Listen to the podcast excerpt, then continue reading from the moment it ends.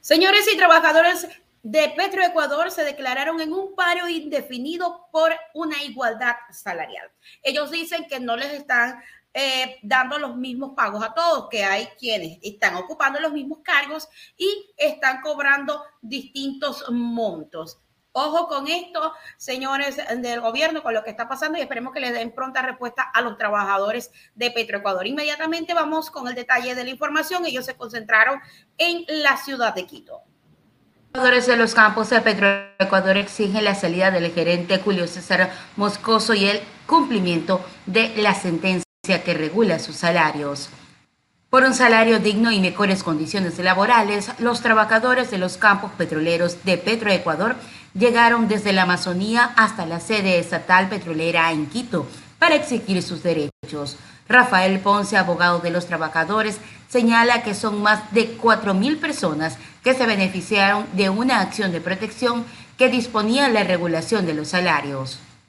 Él señaló que algunos trabajadores ganaban de 400 a 600 dólares, mientras que otros, con el mismo cargo y las mismas funciones, reciben más de mil dólares de remuneración. Con la sentencia a su favor, llegaron a un acuerdo para que sea un aumento de 987 dólares. Para las autoridades aún no registra un nuevo salario, pese a que la sentencia ya esté ejecutoriada, según el abogado.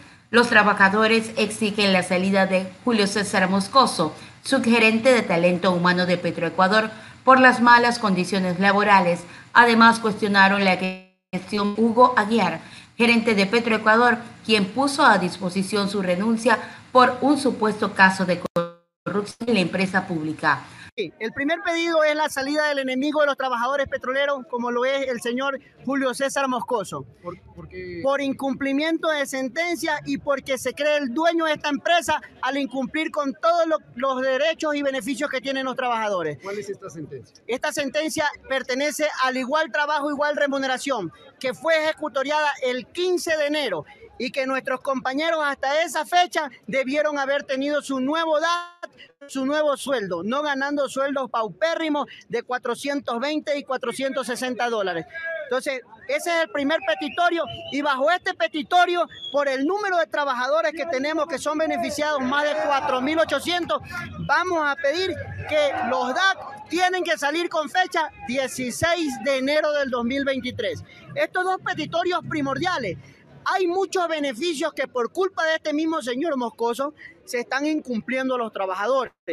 Y no solo eso, esto, el igual trabajo, igual remuneración que ya lo me, mostré, el tema del salario de la remuneración variable que no se le ha pagado a todos los trabajadores, incluidos servidores públicos, el tema de la igual trabajo, igual remuneración con los beneficios de retroactividad que no han dejado de percibir y sobre todo las vacaciones, las horas extra.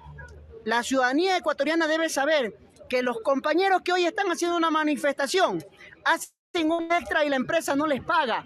Pero ¿por qué no abandonan el puesto de trabajo a pesar de que han cumplido con su horario laboral? Porque si se ponen la camiseta a favor del Ecuador, pues no ve que si se abandona el cargo se reduce la producción petrolera, se para un pozo petrolero. ¿Y a quién perjudica? A nosotros los ecuatorianos. Y esto no le dicen al presidente. El presidente no sabe que la empresa tiene un déficit del 40% de personal. El presidente no sabe que el 20% de los trabajadores hace horas extra y que muchas no son pagadas La situación es bien crítica en el campo. Realmente los campamentos se caen a pedazos. Totalmente están destruidos los campamentos. Comedores se caen a pedazos también los comedores. No tenemos recorrido de bucetas. No hay herramientas. No hay equipos. Los vehículos ya están ya colapsando todos, no hay vehículos para, ejercer la producción en campo. Entonces sí pedimos al presidente de la República que haga esa gestión y cambie las áreas administrativas para que hagan proceso de compra de pues herramientas y equipos y la infraestructura que es lo principal para que todos los trabajadores petroleros se sientan a gusto. Los departamentos médicos no hay ni siquiera medicina, no hay médicos. Entonces los trabajadores petroleros estamos bien abandonados en el olvido. Es lo que venimos el día de hoy también a pedir un salario digno para que sea para todos los trabajadores petroleros igual. Eso es. La medida será indefinida. La respuesta de Petroecuador llegó a través de un comunicado y una clara amenaza a los trabajadores en el que señalan que las acciones del Comité de Trabajadores podría configurarse en un delito de toma de edificio público a la fuerza. No se refirieron sobre las exigencias de los manifestantes ni el incumplimiento que les acusan. Ahí están, señores, Petroecuador con su paro indefinido. Ellos están pidiendo ajustes salariales y que tengan un equilibrio, sobre todo en el tema de la igualdad salarial. Vamos a ver cuál es el resultado de este paro indefinido de Petroecuador en el país.